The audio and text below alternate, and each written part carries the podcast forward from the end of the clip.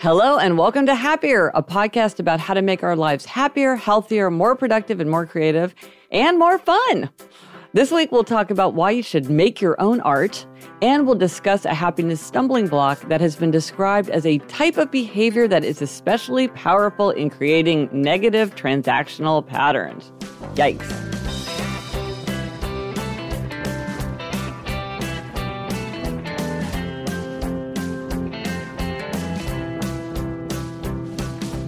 I'm Gretchen Rubin, a writer who studies happiness, good habits, outer order, and human nature. I'm in New York City, and with me is my sister Elizabeth Craft, whom I witnessed attempting to make her own art recently. That's me, Elizabeth Craft, a TV writer and producer living in LA. And Gretch, I, I don't think I succeeded in that endeavor, but I'm glad that I inspired you nonetheless. Yes, yes, yes, you did. Um, before we lunch in, we want to say happy birthday to our mother. Her birthday is July 4th tomorrow. So, yes, which is a very happy, happy, birthday, mom. It's a good birthday. July 4th is a good birthday in the United States. Um, so, happy birthday, mom. Um, and in episode 224, we talked about the idea that we talk about every year about design your summer. And we got some great ideas from listeners. Yeah, this one's from Judy. She says, I adopted Ollie from a shelter in DC the fall after my mother passed away in 2006. He's an old pup now, 15, but still doing well. Knowing that our time with him is limited, we are planning to do fun things this summer where he is able to go. For example, this weekend we'll go to dog friendly wineries in Loudoun County, Virginia. A big part of our plan is Pups in the Park, a chance to bring Ollie to both major and minor league ballparks. This past week, we made it to Camden Yards in Baltimore for their one of two such nights there. We also went on Sunday to our local semi pro league game in York, Pennsylvania, which offers dog friendly games every Sunday for no cost. He's already been with us to an event at a Washington Nationals game back at the end of April, too. Next up, Harrisburg Senators Wet Nose Wednesday. I love that. That's such a fun idea. I didn't even It know such a thing existed.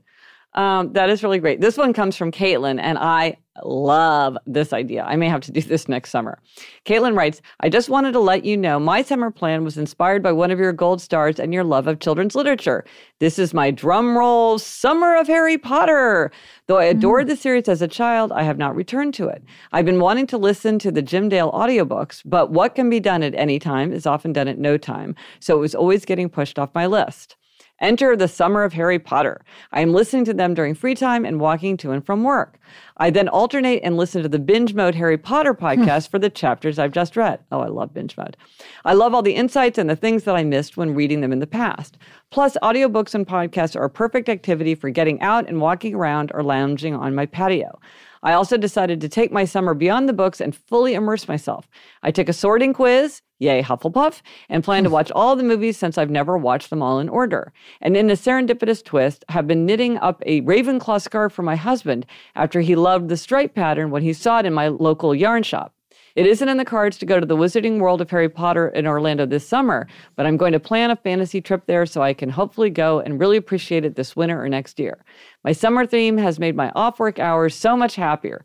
Thanks for the podcast and the great gold star recommendations of Binge Mode Harry Potter. Yes, that is a podcast. If you love Harry Potter, if you love Game of Thrones, um, Binge Mode is a fantastic podcast. Yeah, and Gretchen, this comes from Stephanie. She says, I'm a hardcore obliger and have decided to do a no spend June to really focus on necessities and planning our expenses while cutting out impulse buys and extra stuff. Because I've learned I need outer accountability, I've shared my goals with my group of friends on our group text chain so that they can call me out if I share about some deal I snagged or a purchase I'm pondering.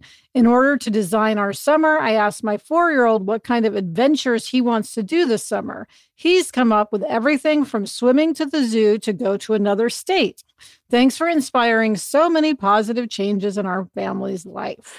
I like go to another state because it's like to a little kid mm, that seems Yeah. so significant. You're like, this is manageable. you know what I mean? We can go to another. We grew up in Kansas City, Missouri, which is and like Kansas was Yes. literally we lived on state line. We lived we lived across the street from, and even to us, it's like state line. I'm like in the middle. I'm in the middle of two states. It's like it's exciting when you're a little kid. Um, and Gretchen, you have to um, tell us how are you doing with your design your summer because you are going to have the summer of Proust. The summer of Proust is underway. Yes, I uh, have read Swann's Way, which is the first volume in uh, the Remembrance of Things Past. Um, several uh, uh, literary listeners um, have asked which translation that I have picked. I have picked mm. the Moncrieff translation because I'm I, I hear I hear great things about the Lydia Davis translation, but I felt like I wanted sort of the classic one. I like sort of the King James version. Um, and I have to say, I loved it. I wasn't sure whether oh. I would oh. actually like Proust or if I was just going to do it because I thought I should. But I actually, it's the kind of thing where I'm like, I want to go back and like I'm eager to go back and pick up the book because I want to, I want to keep reading. So that was that was a real pleasure. So now, next up, uh, within a budding grove, I think is the name of the next volume. But yes, I'm doing it. All right. All right. So this week our try this at home tip is to make your own art. And Elizabeth, you you I saw this in action. We were in Minneapolis. Uh, it was the day of our live show in Minneapolis, and so we were walking around. We were in the Guthrie exploring. We were in the amber box of the Guthrie Theater, and I saw that you were intently photographing um, out the window. And I said, "What are you doing?" Yeah, I, and you said, "I want to make my own art." So explain. Yes, and let me explain what the amber box is, oh, Gretch. Oh, yes, um, yeah. The, the Guthrie is this really gorgeous, interesting building in Minneapolis. That's a theater, but it has off the side of it. I mean, exactly what it sounds like an amber box yeah. um, that you can go in, and the and the windows are all yellow um, gold yellow, um, and it's very beautiful. So you and I saw this box from the ground, and yeah. we were like, "What's that?" we ended up in the box um, in the building, and yeah, I was um, taking pictures um, because I have known several people who make their own art to hang in their house. Mm-hmm. Um, we all suffer often from blank walls, and if you can't afford like really fantastic art um, there is a solution. You can make your own art.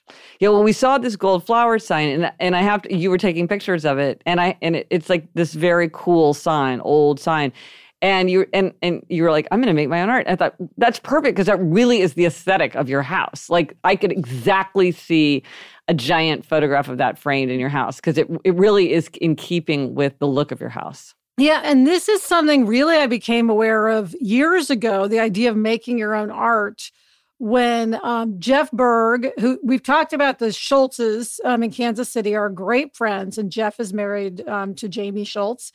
And he started making art for their house, and it looks fantastic. And um, we, I was so impressed with it, and Adam was so impressed with this idea that he got inspired. Well, I can see especially how Adam would be drawn to it. Like he has got a great eye, a great visual eye. His sister is an artist.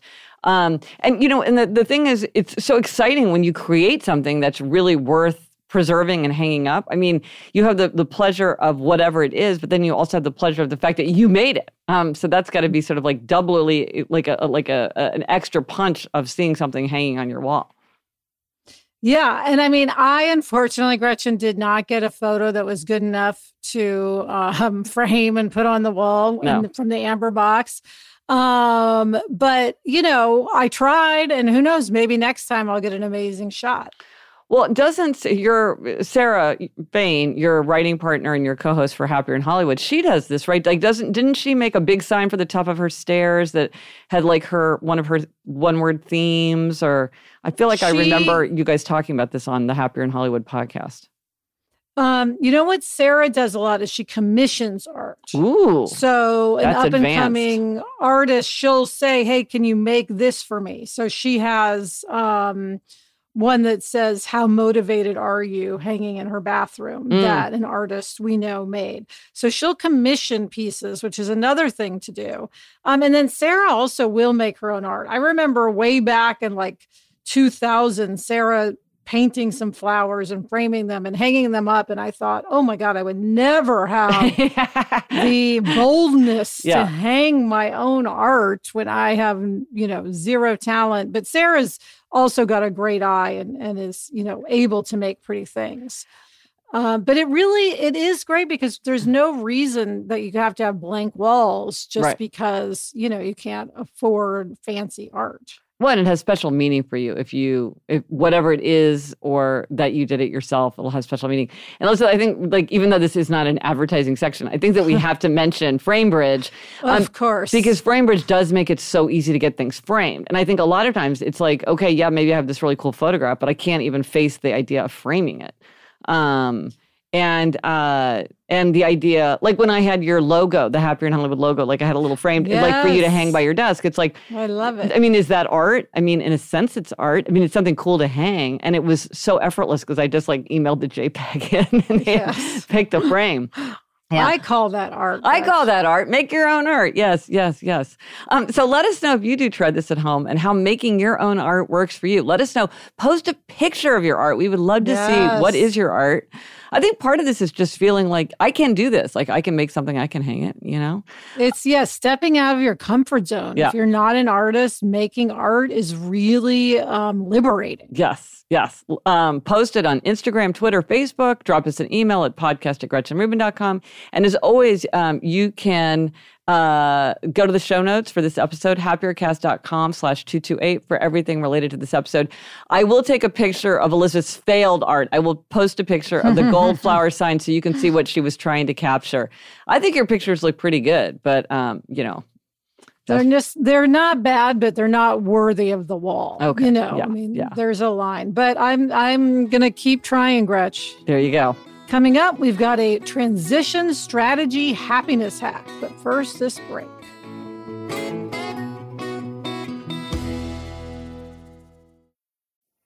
Noom is the habit changing solution that helps users learn to develop a new relationship with food through personalized courses. Based in psychology, Noom teaches you why you do the things you do and empowers you with the tools you need to break bad habits and replace them with better ones. Because everyone's different, Noom adjusts to your lifestyle. They teach you the psychology behind the decisions you make and then help you keep track of everything from workouts and steps to analyze your diet and recommending healthy recipes. Noom also connects you with a personally assigned goal specialist and a community of other Noomers, so you have all the support you need to empower your change. Gretch, you know, I love Noom. I love all the tools it has, especially the step tracker and the weight tracker. I rely on those every day. Yep, you don't have to change it all in one day. Small steps make big progress. Sign up for your trial today at noom.com slash happier. That's N-O-O-M dot com slash happier. What do you have to lose? Visit noom.com slash happier to start your trial today. And now it's time for a happiness hack. Yes, and Gretch, this hack comes from Agnes. She says, I was listening to episode 224 where a listener asked for ideas for a possible ritual to mark her transition from one task slash sphere to the next. It reminded me of my high school boyfriend. In his family, they differentiated between work slash school clothes and work clothes. So after coming home from school or work, they would change clothes. And when I thought of it some more, I realized my father would do a similar thing, taking off his jacket and tie when he got home. That might be something she can develop into her routine, like taking off a jacket and trading it for something slightly more comfortable. Now, this is a great idea because this I have to say, is a classic transition strategy. This is something that people often do to mark transitions. And so you don't want to overlook it because it has enormous power. I mean, just think back to Mr. Rogers and Mr. Rogers' neighborhood. Mm-hmm, the mm-hmm. opening, the super famous opening, was him walking in, taking off his work jacket and putting on his cardigan, taking off his loafers and tying on his sneakers. And, yes. you know, that is the signal, the visual signal, and like the signal to your body I'm making myself more comfortable. I'm coming, to, I'm, I'm transitioning from kind of one role to another role. And, you know, in this case, I've come home. You know, now I'm in, now I'm home, I'm relaxed. And my, and so my clothes change to reflect that change. Yeah, Gretchen. Um, David Hoberman, who's a producer um, we've worked with, we've interviewed him on Happier in Hollywood. He told us that when he first got like this a really big job at Disney, um, where he was just working all hours, he would put on a baseball cap whenever he wasn't working. Mm. And that was his symbol that he was free. Yeah. Um, and wearing a baseball cap to him always f- makes him feel like he's in relaxation mode. Well, and that's probably good too because it kind of reminds me like, should I go run and check my emails? It's like, no, I've got my baseball cap on. It, it's Yes. it's a reminder to yourself as well as a signal to everyone who sees you. Um, a friend of mine who had a big job, she told me that she realized the atmosphere in her house was completely dependent on when she put on her pajamas because as soon as she was sort of Ah. off duty. She would put on her pajamas, even if it was like right after work and early. Um, but if she had to go out again to another event, she would stay in her clothes. And she she realized that her children were very much like, is it pajama time or not pajama time? And again, like she didn't even realize that she was that this had become a transition signal, and yet it really was. So you can you can harness that. And then, Gretchen, I have to mention um, the ABC uh, sitcom, The Goldbergs. Yeah. Um, my friend Adam Goldberg created it. And in the show, um, the father, who's played by Jeff Garlin, the second he walks in the door after work, he takes off his pants, like right at the doorway, and then just walks around the rest of the night in his underwear and his shirt. Um, and what's funny is this was inspired by Adam's actual father, who did the same thing. Oh, So, really? Um, Adam had told us that his dad always did that, and then it was just funny to see it on the show. um, Right, Jeff right. Garlin doing the same thing in, in so many episodes. Oh, that's so, so- this is a thing. The whole changing clothes. Um, in case we wonder if our clothes like have meaning, it's Yeah. like they they definitely signal us um, to our state of mind. Yeah. Well, this transition issue is a really important thing, I think, for, for a lot of people in a lot of contexts, which is how do you how do you move smoothly through these transitions? So, um, so thank you, Agnes, for that um, a, a reminder of a real of a classic classic tra- strategy. And now it's a time to talk about a happiness stumbling block. And this is a happiness stumbling block that is related to kind of an it's it's one flavor of an overarching stumbling block, which is when we don't understand how others perceive our actions. This can take many, many forms, and it's often a happiness stumbling block. Yeah, we've talked about this with teasing, how Yeah. research shows that people doing the teasing perceive it to be lighthearted and fun, while the people on the receiving end of that teasing experience it to be much meaner and more upsetting. Yeah. Yeah. Or you might ask a question that you think is innocuous without considering that it might be upsetting for someone else, like, have you found a job yet? Or when are you going to start a family? Um, we need to think about other people and how they're affected by our words and actions. Right. Because a lot of times, like, we're creating uh, an atmosphere without realizing it because we don't realize how others are perceiving our actions. So I think about this for myself. I, I walk around in a fog and I often feel like I don't think enough about how I'm behaving in social situations. And so I'm really pushing myself to try to pay more attention. And I was thinking about this recently because I read this very interesting book by Mitch Prinstein called Popular Finding Happiness and Success in a World That Cares Too Much About the Wrong Kind of Relationships. Now, the, bo- the book is mostly focused on like the idea of likability, which is like how, how much you're liked, versus status, which is how st- high status you are, because both of those ideas are wrapped up in the idea of popularity. So most of the book is about that. And what Prinstein argues is that popularity is partly a reflection of how others regard us, obviously, but it's also a product of how we treat others.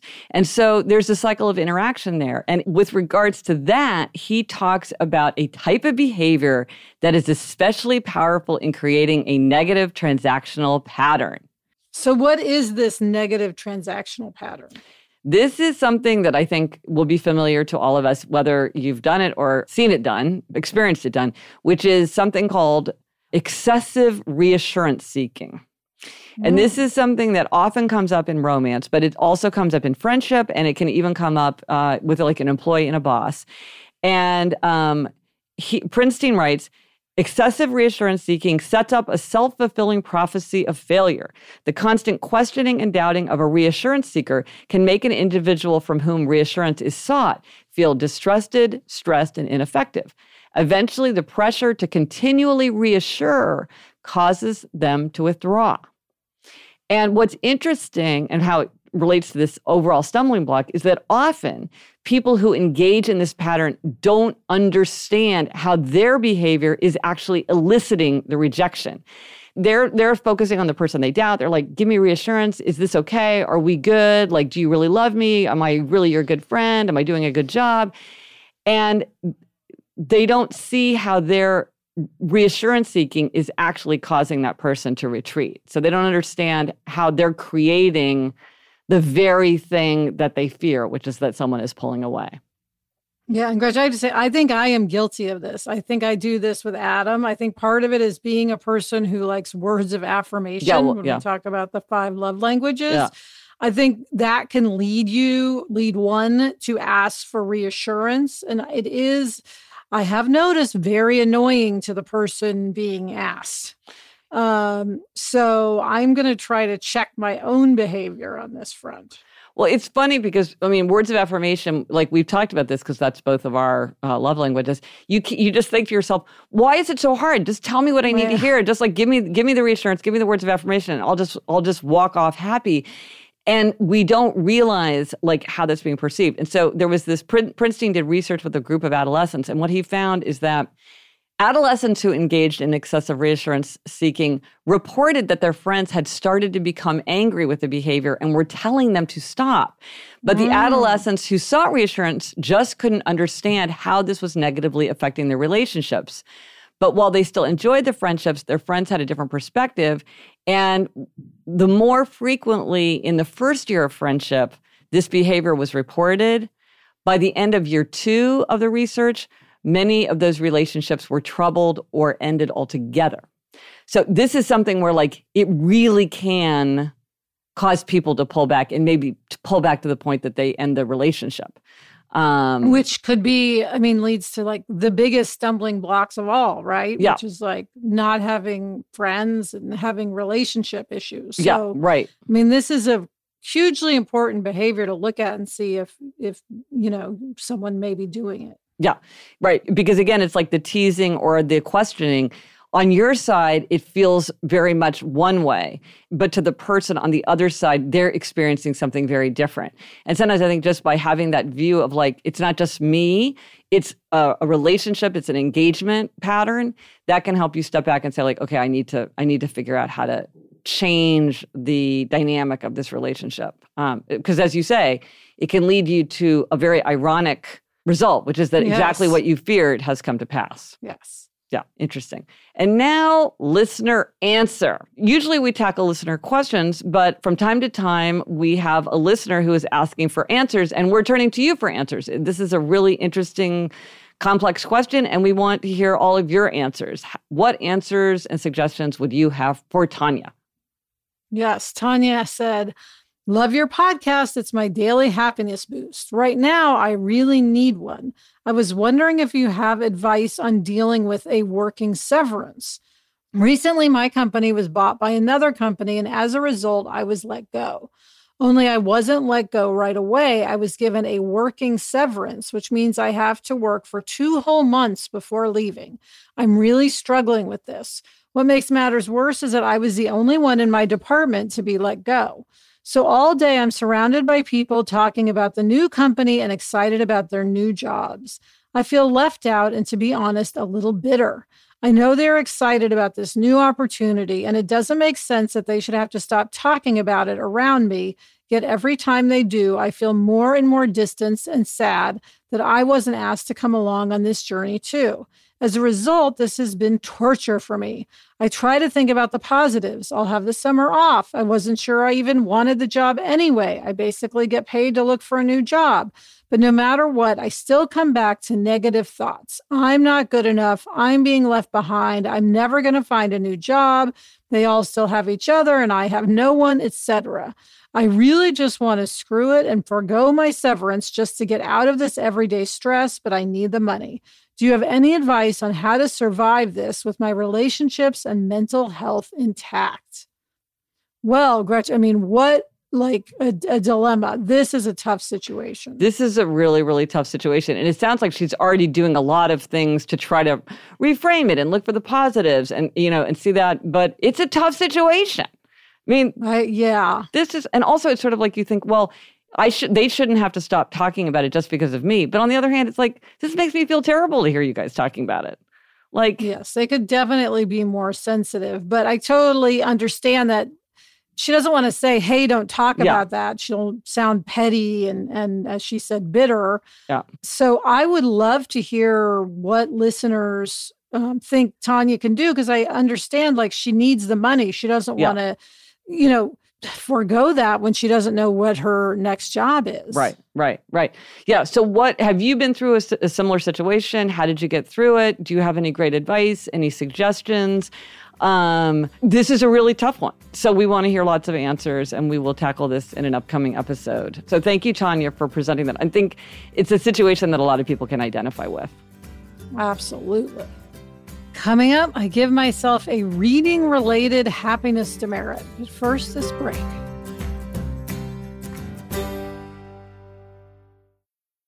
Okay, listen, it's time for demerits and gold stars, and this is your week to be up for a demerit.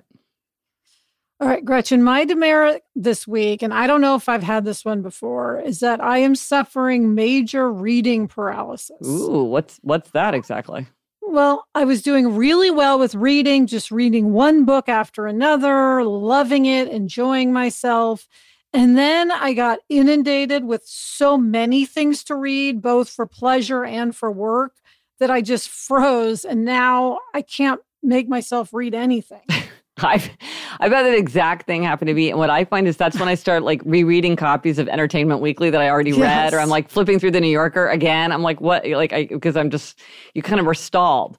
Um, Yeah, it's like anytime I think about reading something, I feel bad that I'm not reading something Yes. else. And I get like a pit in my stomach. And so I just like put it off and, you know, watch TV instead. This is a terrible thing that happens where you have so much to do that you feel like to do any one thing means you're not you're affirmatively not doing anything else, and so you can't do anything because that to do one thing means that you're turning your back on everything else. So what are you going to do to get yourself out of this I, paralysis? I don't know. What should I do? Give Well- me some advice. Well, when I feel this way, what I would say is like sort of create a reading roadmap for yourself. And like you probably have stuff kind of all over your house that you're like, where's this? I should be Mhm. reading that. I would like make a list. What do you want to read for work? What do you want to read for fun? Other stuff you want to read for work. You know, in what order? Like, I'm sure some things are more time pressing than others. Some maybe you need to like get a sense of it. So you have to read like 50 pages and flip through it. Other things hmm. you really need to read. So, like, I think if you had a list and then actually maybe even made a stack of the books, so at least they were all in one place, so that you you had didn't have that feeling like everywhere I go, I'm sort of being jolted into the memory. Oh, I should be looking at that. I got to pick that thing up. But then when you want it, it's not. You can't find it. So I I would kind of create a centralized map of where these books are and what you want to do in what order so that you don't have that feeling of whatever I'm doing, I'm doing the wrong thing. You're like, I'm doing what I need to do most pressing. Um, Okay, that's a good idea. I need, and I should do hopefully the fastest things first. So, Yes. like you're saying, if there's things I just need to read 50 pages Yeah. of or flip through, I should just X those off the list so Yeah. I can move on to like full books. where you're doing like an actual reading of a book. Yeah. Yes. Yeah. Yeah. Yes. All right. Well, I'm going to try. Hopefully, I will be unstuck and I, you know, I can get a lot of reading done this Yeah. week. yeah. Okay, Gretch, that's me. What is your gold star? Well, I'm going to give a gold star to Barnaby, our dog. I've given him gold stars before, but I was just thinking, you know, I, want to give him a gold star to Barnaby and to all dogs, I think, or maybe all pets, Mhm. that I really do get such immense pleasure just from his quiet presence. You know, like I'll come home sometimes and I'll go up to my, uh, I'll go to my office and he'll come with me. Sometimes he does and sometimes he doesn't. And when he does come with me to my office, I feel so flattered. I'm like, he wants to hang out with me. But it's just like having this quiet presence in our apartment really just adds a lot. Um, I really, I really appreciate it. Well, Gretch, as a, can I make a sisterly observation, Yeah. which is you've gone from sort of liking the idea of a bigger life Mhm. and being happy that you're someone who would get a dog Yeah. To actually just loving your dog. Yes. So I think you've crossed over into dog Yeah. lover territory. I- so that's growth. that is, I have to say, every member of my family got there before I did, but I'm there now. Yeah, Uh, yes, yes. So Uh, gold star to you, Gretch. Oh, thank you. And that is it for this episode of Happier. Remember to try this at home. Make your own art. Let us know if you tried it. Post photos of your art. We want to see it and we want to know if it worked for you. Thank you to our executive producer, Chuck Reed. Thank you to our engineer, Bob Tabador, and everyone at Cadence 13. Get in touch. Gretchen's on Instagram at Gretchen Rubin, and I'm at Liz Craft. Our email address is podcast at GretchenRubin.com. You know what to do. Tell a friend about the Happier Podcast. Subscribe to us wherever you listen to your podcast. Rate and review us. Oh, we so appreciate it. Uh, the resources for this week. If you love quotations as much as I love quotations, you can sign up for my Moment of Happiness newsletter. It's free, and you will get a daily wonderful quotation in your inbox. Go to GretchenRubin.com slash hashtag newsletter. Yes, that's a little weird. Slash hashtag newsletter and it'll give you a thing where you can sign up for the moment of happiness. So you want to sign up for the daily happiness quotation. And also, uh, on the four tendencies, if you would like to do an in person workshop um, to teach people about the four tendencies, say at work or with a team, um, you can get all the information you want at workshop.gretchenrubin.com. Until next week, I'm Elizabeth Craft. And I'm Gretchen Rubin. Thanks for joining us. Onward and upward.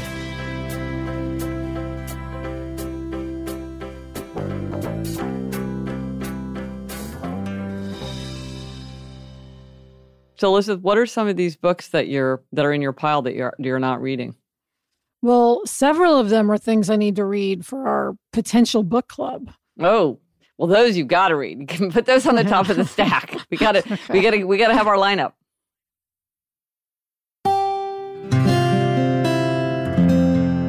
From the Onward Project.